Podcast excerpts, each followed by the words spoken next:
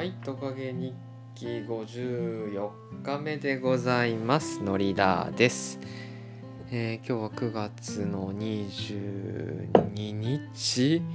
えー水曜日に収録をスタートしております。時刻は20時17分です。えっと、先ほどですね、えーとあるお店で、ビールを飲んできまして前からよく行ってるお店だったんですけれどもあのクラフトビールがですねあの6本つながってるつながってるって言って伝わるかな、えー6種類の、えービールがですねあのサーバーから生で出てくるというあのタイプですね。の、えーが6種類あってでそこから好きなもの選んで飲めるみたいなまあビアバーみたいなところに行ってきまして久しぶりになんかお店で飲んできました。なので今かなり酔っ払いの、えー、ぐだぐだ状態でございます。はい。で今日はですね、えー水曜日ですので自主企画読書推進企画の、えー読書感想のコーナーでございますよ。はい。で今日はですねご紹介しますのは「What is life?、えー生命とは何か」ポール・ナースさんという方が書かれてまして、えー竹内薫さんが役をしております。まずですねこの本を選んだ理由なんですけれどもあの最近あの池田明子さんという哲学者なのかな？の、えー本を、えー読み、ま、読んでまして今2冊目の途中まで来てるんですけれども3冊買ったんですが、えっと、読書感想にまあ向いてないなと思いましてはい。まあ読書の記録代わりに使っているので、まあ、いいっちゃいいんですけれども哲学ってその結論から考えてえーなんていうのかなその結論を紹介してもあんまり意味がないよなと思いながらですねその、えー著者の方が考察する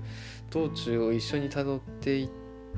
確かにこういう不思議があるよね。自分だったらこう思うなっていうのを楽しむ本だと思うんですけどちょっとこのポッドキャストの収録には向かないなと思いまして、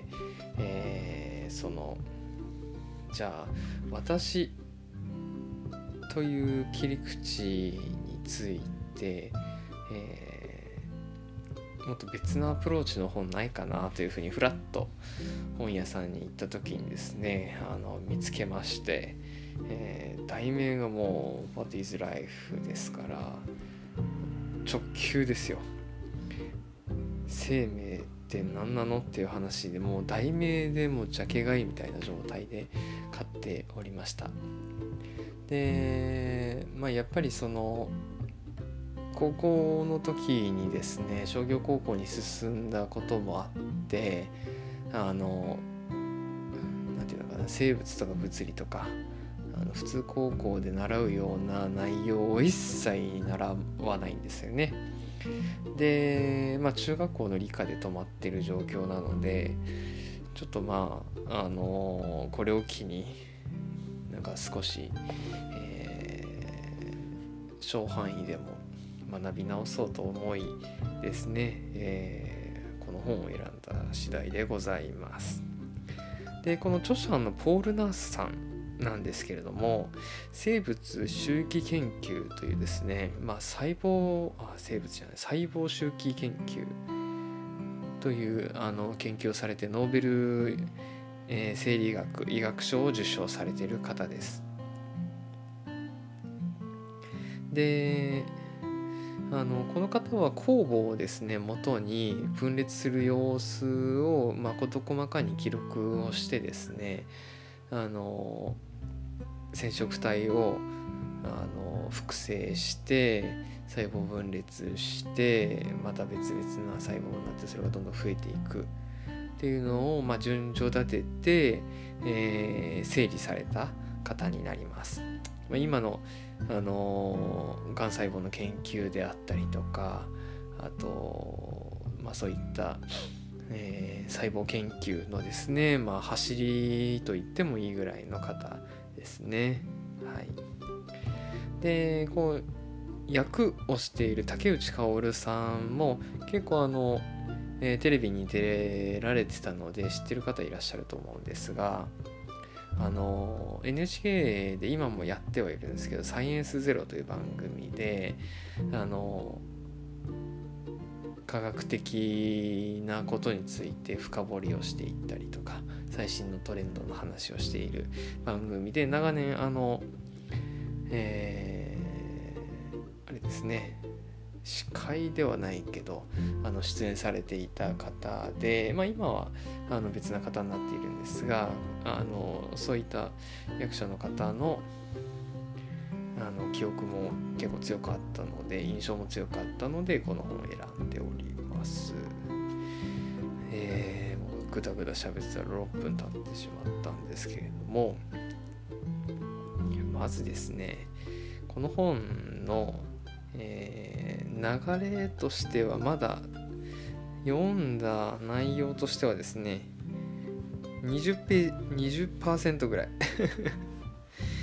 ですね。はい。20%、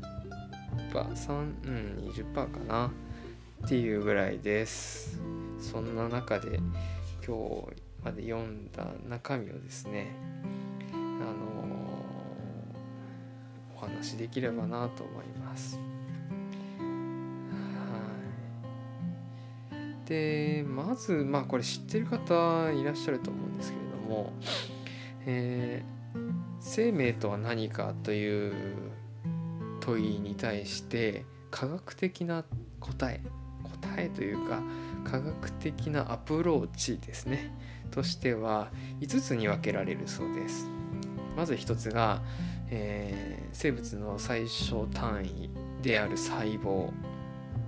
でそれを受け継ぐ2番目が遺伝子。3番目が自然淘汰による進化。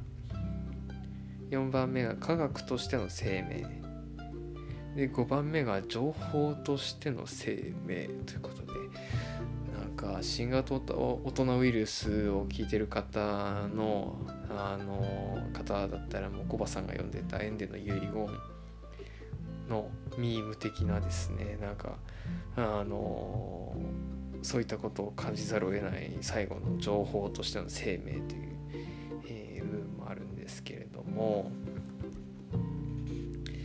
まあそのですねあの分類を、まあ、一段ずつ登っていってその先に見えるものは何なのか。そしてその道のりをですねあの科学者の今までの道のりを、え少したどっていくことでどういった認識の変化があるのか。で今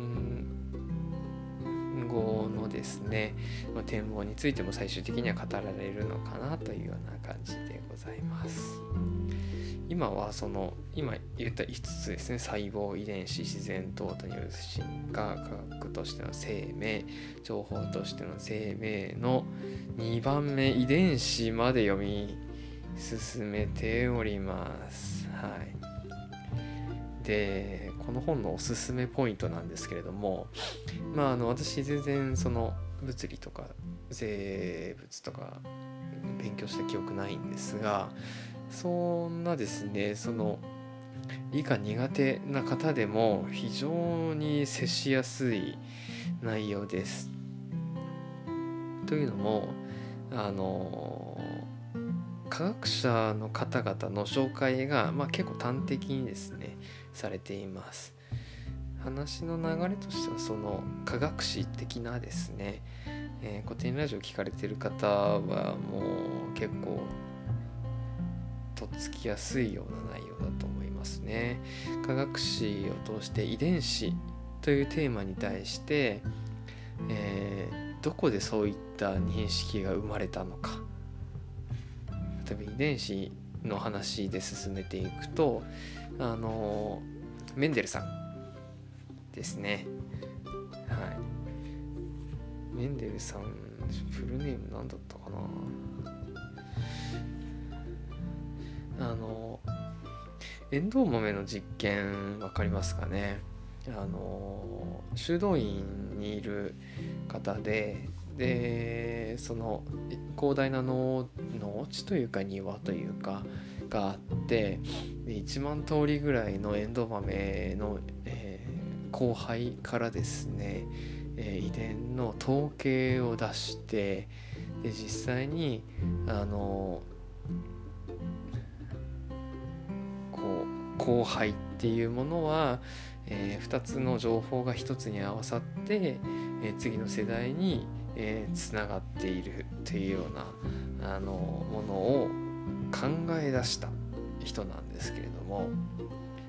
そういったところから始まってですねあの実際に最近の研究、ね、染色体がどうやって見つかったのかとかですね。でその中の染色体の中の DNA がどうやって見つかったのかっていうような結構物事の根源的な話を事細かに説明されています。でも全然読んでないんであれなんですけども。はい。あの一つ面白い話があったなと思ったのがえっと細胞の話でえ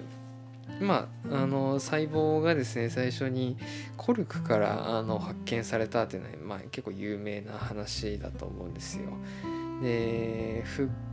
ックさんなんだったっけ？フックさんフックさんフックさんロバート・フックさんだ。はい。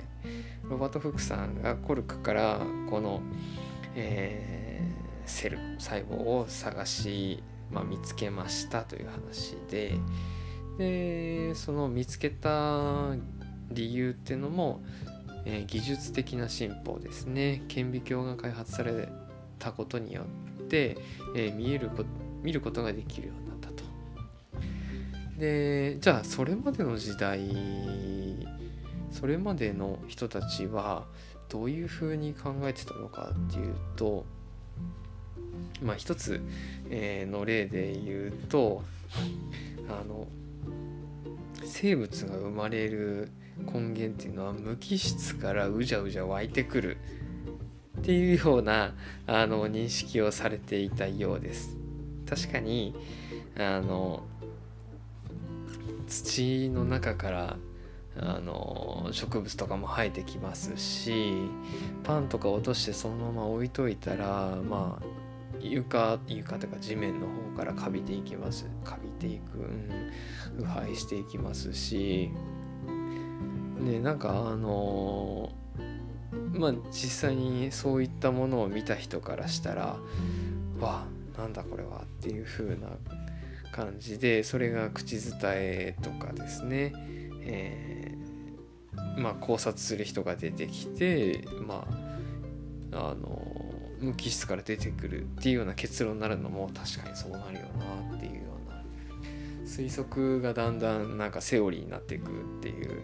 えー、部分があの確かに確かにと思いながらですねあの読んでおります。はい、でそうですねまあどんどんこの本読んでいこうかと思ってるんですけれどもまあ今読んでいるところとしての感想としてはうんまあ分かりやすいは分かりやすいんでどんどんどんどん吸収していこうとは思ってます。で今読んでる哲学の本「私って何だろう?」っていう問いに対してのまあ問いにですねどんどんどんどん結びつけていってこう科学としての生命哲学としての生命、えー、私って何なんだろうっていう人間っていうのは何だろうっていう部分についてもっと自分で考える材料をどんどんどんどん集めていきたいなというふうに思っております。はい。15分になったので、えー、今日は終わりたいと思います。酔っ払っていたので、えー、もう聞き直さずに配信いたします。ではノリダーでした。ありがとうございました。